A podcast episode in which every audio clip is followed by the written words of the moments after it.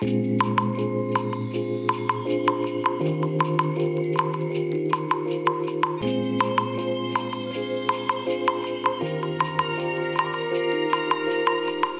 い。皆さんこんにちはこんばんは。お疲れ様でございます。本日はですね9月14日水曜日でございます。えーとですね今日はですね今日はというか、まあ、昨日昨日からか。いろいろとね、えー、昨日の火曜日からねいろいろとまあ金策ですねお金のね、えー、どういうふうに資金をね作っていくかっていうのを考えていたんですけども、えついに今日ですね、え、朝10時から、え富士フイルムのね、え G マウント GF マウント ?G マウントどっちが正しいんでしょうかね。えー、G, G マウントが正しいんでしょうかね。えっ、ー、と、G マウントのね、えー、レンズでね、えー、GF20mm から 35mm F4R WR っていうね、えー、このレンズがね、えー、予約受付開始ということでね、えー、各いろいろなね、通販サイトでスタートいたしました。それでですですね、えっ、と、まずね、金額の方なんですけども、え税込みでね、32万6700円。まあ、結構な金額になりましたけど、もともとのね、えっ、ー、と、メーカー希望小売価格、これがね、40万3700円だったかな。っていう金額なので、まあ、当初のね、えー、聞いていた話からすると、すごく安くなったなというね、あの、全然安い金額じゃないんですけども、安くなったなというね、まあ、そういう印象がありますね。で、まあ、よ、まあ、40万3700万、まあ、40万としてですね、えー、例えば、あの、ヨドバシ .com のようにね、定価から10%マイナスしていつも販売してる、まあ、そういった店舗で見ると、まあ、36万ってことになりますよね。ですので、え、ー、と、まあ、36万がある種の一つの目安になって、そこからさらに、まあ、1割引いたってなると、36万から3万6千円いくと32万4千か。だからまあ、まあ、ほどほどに良かったのかなというところなんでしょうかね。で、まあ、この32万6700円っていうね、まあ、金額なんですけど、まあ、当然ね、えー、私はポチりました。まあ、もちろんね、こんな金額持ってませんので、下取りに出さなきゃいけないわけですよ。でね、えっ、ー、と、下取りに出すレンズなんですけども、じゃあ何を出したのかというお話になりますが、これがまたまたね、またまた大変なんですよ。えっ、ー、と、まあ、今回ね、新品商品の予約を下取り交換で対応ってことで10%ね、ポイントアップっていうことなんですよね。えっ、ー、と、ですのでね、えー、多分これかなあ、こっちか、いいのか。えっ、ー、と、まずね、えー、下取りに出した商品、まあ商品っていうかカメラ類なんですけども、えー、ブラックマジックのね、BMPCC6K Pro。これがね、19万3000円です。で、それからスモールリーグのね、この BMPCC6K プロ用の、えー、ケージ。これがね、1500円で買い取ってくれるんですよ。まあ、買ったのはね、もちろん、えー、1万、1万円前後したような記憶ありますけどね。はい。えそれからね、えー、EFS35mm F2.8 マクロ STM っていうね、キャノンの APS-C 用のね、レンズですね。これが2万9000円。それからね、つい先日買ったばっかりですけどね、トキナーの ATXI11mm から 16mm F2.8CF CEF っていうね、これがね、2万7000円です。もう半値近い金額になっちゃいましたね。えー、それからね、えー、同じくキャノンのね、EF16mm から 35mm F4L ISUSM っていうね、えー、このレンズがね、4万1000円。でね、私はあの、買い取り優待券、これを持ってますので、これでね、3%プラスになりまして、8745円。それからね、10%割増になるので、この下取りポイント割増っていうのはね、29,150円。で、合計で30万飛んで245円。これがね、今回のこの買取価格なんですよね。で、まあ30万2000、32万6700円ですから、まあ2万6500円ぐらいですかね。えー、まあ不足してると。まあそういう状況になってるわけですね。で、これだとまあ先ほどお話ししましたねその2万6500円ぐらい、えー、またさらにねお財布から出てってしまいますのでなんとかしなきゃいかんと。で今回ね BMPCC6K Pro を手放すことによって、まあ、これがね EF マウントなんですよ。でまあそのために EF マウントのレンズをいろいろ集めていたわけですけどもこれがなくなるのであればね EF マウントのレンズ持ってる意味ないでしょっていう話になるわけですよ。でえー、それ以外に下取りに出すレンズで、えー、EF24mmF2.8ISUSM っていうね、えー、このレンズはね、えー、2万8000円、えー、それから EF85mmF1.8USM これがね1万9200円。えー、さらにね、えー、シグマのね、18mm から 35mm F1.8DCHSM まあ、いわゆるアートレンズと言われてるやつですけども、これがね、APS-C 用のレンズで4万9000円。それから EF100mmF2.8L マクロえー ISUSM これが3万4000円になります。でね、えー、これをね、まあ、下取りに出そうかということでね、えー、これもね、えー、実はもう手続き済みです。えーと、この金額がね、全部でね、ん？あ、まだ出てないのか。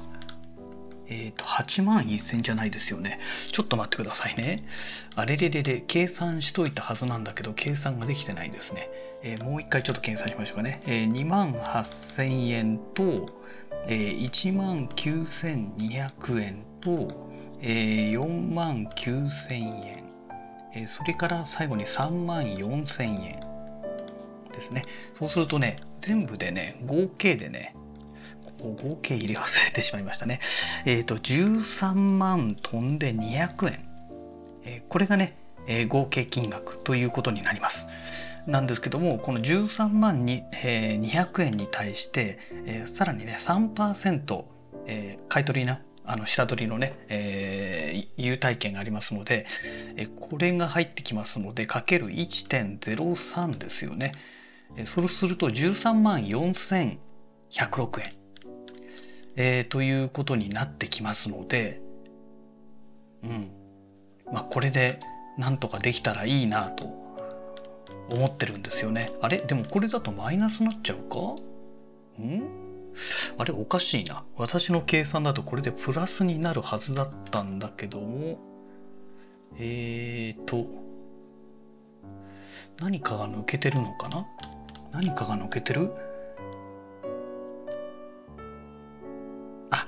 これが抜けてたんだ。あとね、えっ、ー、と、フォクトレンダー。フォクトレンダーの、えっ、ー、と、カラースコパー 20mm F3.5SL2N アスペリアスアスペリアルっていうんですかね。これがね、24,700円だったんですよ。そうそうそうそう。これを忘れてますね。ですから、13万飛んで200円にプラス、24,700円ですね。これを足すと全部でですね、あ、やっぱりそうですよね。マイナスになるなんておかしいなと思ったんですよね。えー、っと、えー、全部でね、15万4900円なんですよ。これに3%入りますから1.03かけると、えー、っと、15万9547円という数字になりまして、えー、実はね、これでね、散々いろいろ考えてたわけですよ。ね。あれ？なんかおかしいな。なんかおかしいぞ。15万4900円まで合ってるんですけども、えっ、ー、と、買取優待券値引き、値引きっていうか、だからプラスですよね。4647円に下取りアップ額っていうのがつくんですね。あれ？つくんだ。で、これがね、14,725円で、あ、全然違いましたね。えっと、全部でね、17万4272円になるんですね。そうそうそう。通りでおかしいと思った。で、17万2700円、17万4272円ある中のうち、これだけお金あるから何か買おうっていうことで、えー、実はこの下取りに出すものをね、まあ、今回ね、ブラックマジックの BMPCC6K Pro を手放すということで、いわゆる、えー、動画のね、 RAW 動画ですね。えー、 Blackmagic RAW と言われてる、いわゆる B ローと言われてるね、え、この形式での収録っていうのがもうできなくなってしまうんですね。で、えー、それは困ったなと。で、最初はね、あの GF マウント、あの、富士フイルムのね、このラージセンサー対応の GFX 用のレンズを1本さらに何か買おうかなと思ったんですけども、さすがにね、この金額だとね、ね、GF シリーズのこのレンズをね、買うにはね、もう限定されてしまうんですね。あとね、プラスね、10万ぐらいあればね、えー、何か変えたかと思うんですけども、さすがにね、こっからさらにまたプラス10万下取りに出すほどのものがもうないですので、どうしようかと考えた結果ですね、まあ、先ほどお話ししましたように、その B ローでの収録機材がもうなくなってしまいますから、じゃあ待てよと。 Video Assist 12G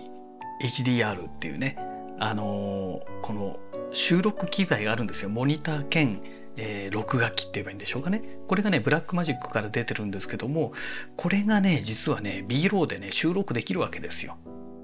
で、5インチと7インチのバージョンが出てまして、5インチの方だとね、まあ、もちろんね、モニターが5インチですから、小さくなる分ですね、SD カードスロットがね、1個だけになっちゃうんですね。で、7インチになると SD カードスロットが2個つくので、うん、まあ、SD カードしか使えないですからね。2個あった方がいろんな意味で便利ですよね。で、まあそんなわけでね、えー、大きい方のこの7インチの方を選びました。で、これがね、14万7246円なんですよ。で今回のこの下取りの、えー、先ほどの17万4272円から14万2200 14万7246円、これをね差し引きますと残りね2万7026円がね残るわけですよ。でこの残った金額が、えー、現金でね戻ってくるというねそういう取引内容に今回しております。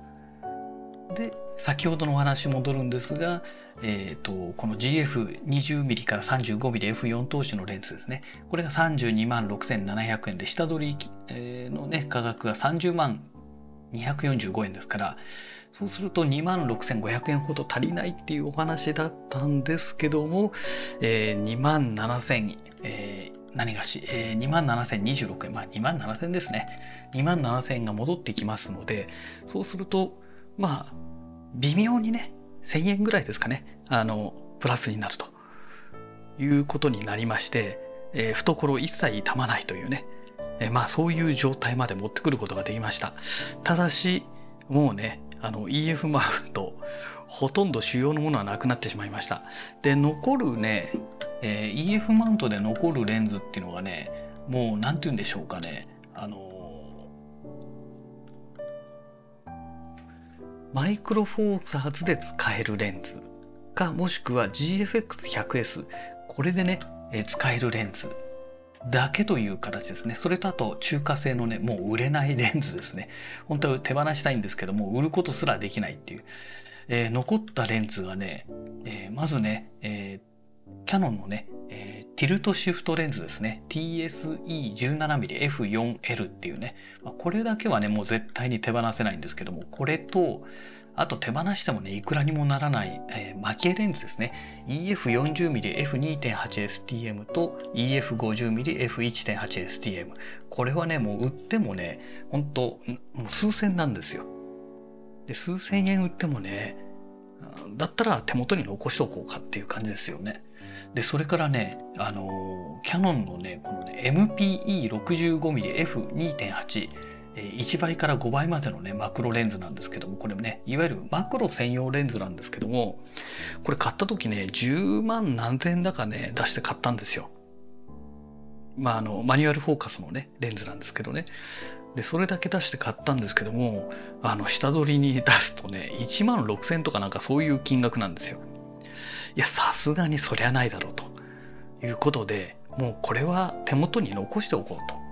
ね、マクロレンズで、で、このあの、GFX100S、まあラージサイズで、このね、MPE65mm 使うと完全に蹴られてしまうんですね。まあ、フルサイズ用のレンズですからなんですけどもあの GFX100S を 35mm モードに切り替えると6000万画素クラスの、まあ、フルサイズのカメラとして使えるわけですね。そうすれば蹴られも何も一切関係なく普通に使えるようになりますからだからまあそれ用で使えばいいかなと思ってねこれは残しておくことにしました。はい。えー、それからね、えーと、あとずっと来てですね、えー、シグマの 70mmF2.8 えー、いわゆるカミソリマクロって言われてるレンズですね、えー、これは残しました。これはね GFX100S でも使えるし、えー、なおかつ、あのマイクロフォーサーズもね、え使うことができますので残しました。で最後に、えシグマの100から 400mm、え F5 から、え6.3ですね。いわゆるライトバズーカーって言われてるレンズですけどもこれもね残しました。これはねどっちかっていうとね GFX100S だとねちょっと蹴られるんですよ。でこれ用というよりかはあのマイクロフォーサーズで望遠で撮影するためという感じでしょうかね。400ミリですとまあ、35ミリ換算でいくと800ミリ相当のレンズになりますから、まあ、月なんか撮るにはねこれを使えばいいんじゃないのかななんて思ってね、まあ、これは残すことにいたしました。はい。でもう望遠レンズね、えー、私が持ってる多分これがね唯一の望遠レンズじゃないかなと思うんですよね、うん、であとね中1光学のねもう昔買ったレンズですけど、クリエイター 85mmF2 っていうね、もうこれね、下取りしてくれなかったんですよ。それからね、2はのね、85mmF1.8 っていうのがあってね、これはね、もうほんと使えないレンズで、えー、もうね、そもそも防湿庫に入れてないんじゃないのかな。というような状態のレンズ。この2本はねもうゴミみたいなレンズですからまあまあどうでもいいかなという感じでしょうかね。はい、まあ、EF マウントで残ったのは本当もうこれだけですね。他は全部処分というね。え、まあ、そんな状態になりました。でねまああとはねもうとにかくこれだけなくなってレンズが1本だけ増えるっていうね。ですからまあ防湿庫の方もね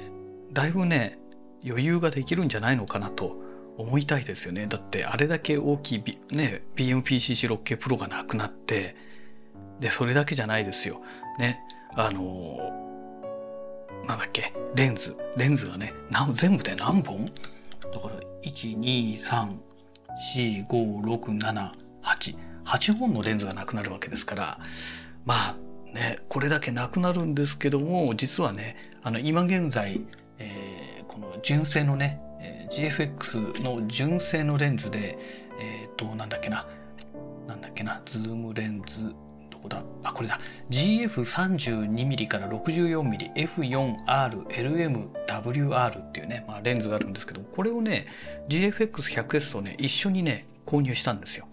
本当はこのレンズ欲しくもなんともなかったんですけども、あの、当時ね、えー、レンズをセットで買うと8万円のキャッシュバックがあるっていうね、キャンペーンがありまして、で、レンズがね、いろいろ選べるのであれば、50mmF3.5 っていう安いレンズがあるんですよ。えっ、ー、と、当時でもね、12、3万ぐらいで売ってたんですよ。ですからまあ、8万円キャッシュバックで、まあ、13万だったとしても5万で買えるってことになりますから、だったらいいなと思ったんですけども、そのレンズは対象外になってまして、で、一番自分の中で使えそうなレンズがこの32から 64mm っていうね、えー、このレンズでしたので、えっ、ー、と、22、3万ぐらいしたのかな、確か。なんかそのぐらいしたような気がするんですけども、で、それで8万引かれるわけじゃないですか。ね、だから、うん、なんか、8万のキャッシュバックいらなかったんじゃねえの？っていうね、今思えばね。なんかそんな感じもしましたけども。で、まあその時に買ったレンズ、この純正レンズ、これ1本しか私持ってないんですね。えー、なんですけども、このレンズがね、すっごい太いんですよ。で、防湿庫の中に入れるとね、まあ正直ね、隣のレーンまでね、あのー、この防湿庫がね、レンズを置けるように、この丸くね、こう、なってまして、え4本レンズを横にね並べられるようになってるんですけどもこのね GF のレンズを入れると隣のレンズにねガチガチに当たっちゃうわけですよ。だから今回ねこの 20mm から 35mm 買うと多分これも同じように太いでしょうから多分ね横にね普通に並べられないんじゃないのかなって思うんですよね。どういう風に収納しようかなと思ってですね。ちょっとね、悩ましいとこですよね。うん。まあただねこれでまあ、えー、ね広角ズームレンズが手に入りますからえっ、ー、とこれはえっ、ー、と 35mm 換算にしますと 16mm から 28mm なんですよ。16mm から 28mm なので、えっ、ー、と以前ねあのアルファアルファ7シリーズですね、え、ソニーの α7 シリーズを持ってた時に 16mm から 35mmF2.8 っていうねあのレンズを持ってましたけども G マスターレンズでしたけどもこのレンズはね本当にねすごい良くてねもう年中つけっぱなしにしていたレンズだったんですけどもまあ、これに近いですよね。16から28ですからね。もうちょっと頑張ってね、35ミリまで持ってってくれたら本当ありがたかったんですけども、まあ、難しかったんでしょうね。多分、それ以上やっちゃうと、レンズがさらに大きくなっちゃうとか、なんかそういう問題があったんじゃないかと思いますけどね。で、あとはまあ、F4 なわけですよ。で、あの、フルサイズまでのカメラだと F4 っていう数字だとなんか暗く感じるじゃないですか。まあ、あの、ラージサイズになったからといってね、別に明るいわけでもないんですけども、あの、明るさはね、まあ確かに F4 で暗いんですけども、えっ、と、実はね、この、ラージサイズになりますと、F4 でも結構ボケるんですね。うん。これがね、このフルサイズとか、まあ、特にマイクロフォーザーズなんかと比べちゃうともう全然違う世界でして F4 でもねほどほどにボケてくれるのであのそんなにね F4 通してもまあ悪くはないかなと思ってるんですよ。うん。まあね、さらにもっとボケるようなレンズっていうのは確かにあの GF のこのシリーズでね、えー、単焦点で出ておりますけども、えー、例えば 80mmGF80mmF1.7 っていうね、え、レンズがあるんですが、まあ、これなんかはね相当ボケると思うんですけども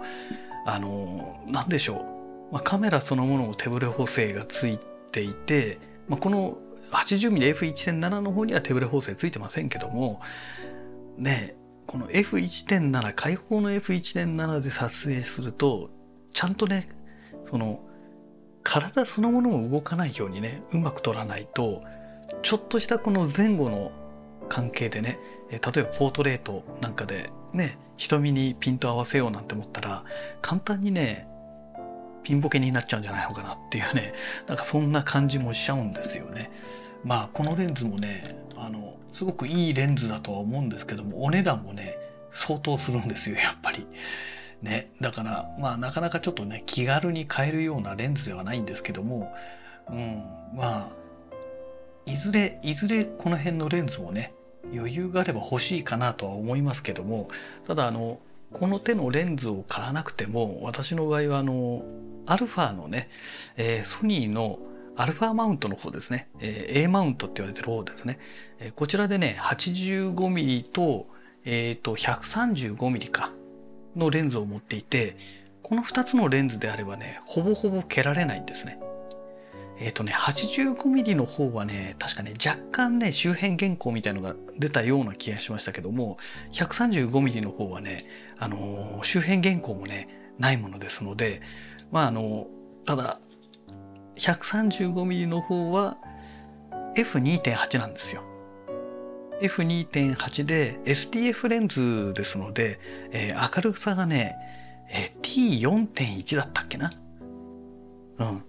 ま要は F4 ぐらいのあのボケは F2.8 なんだけども明るさは F4 ぐらいの明るさになってしまうんですよね。なので、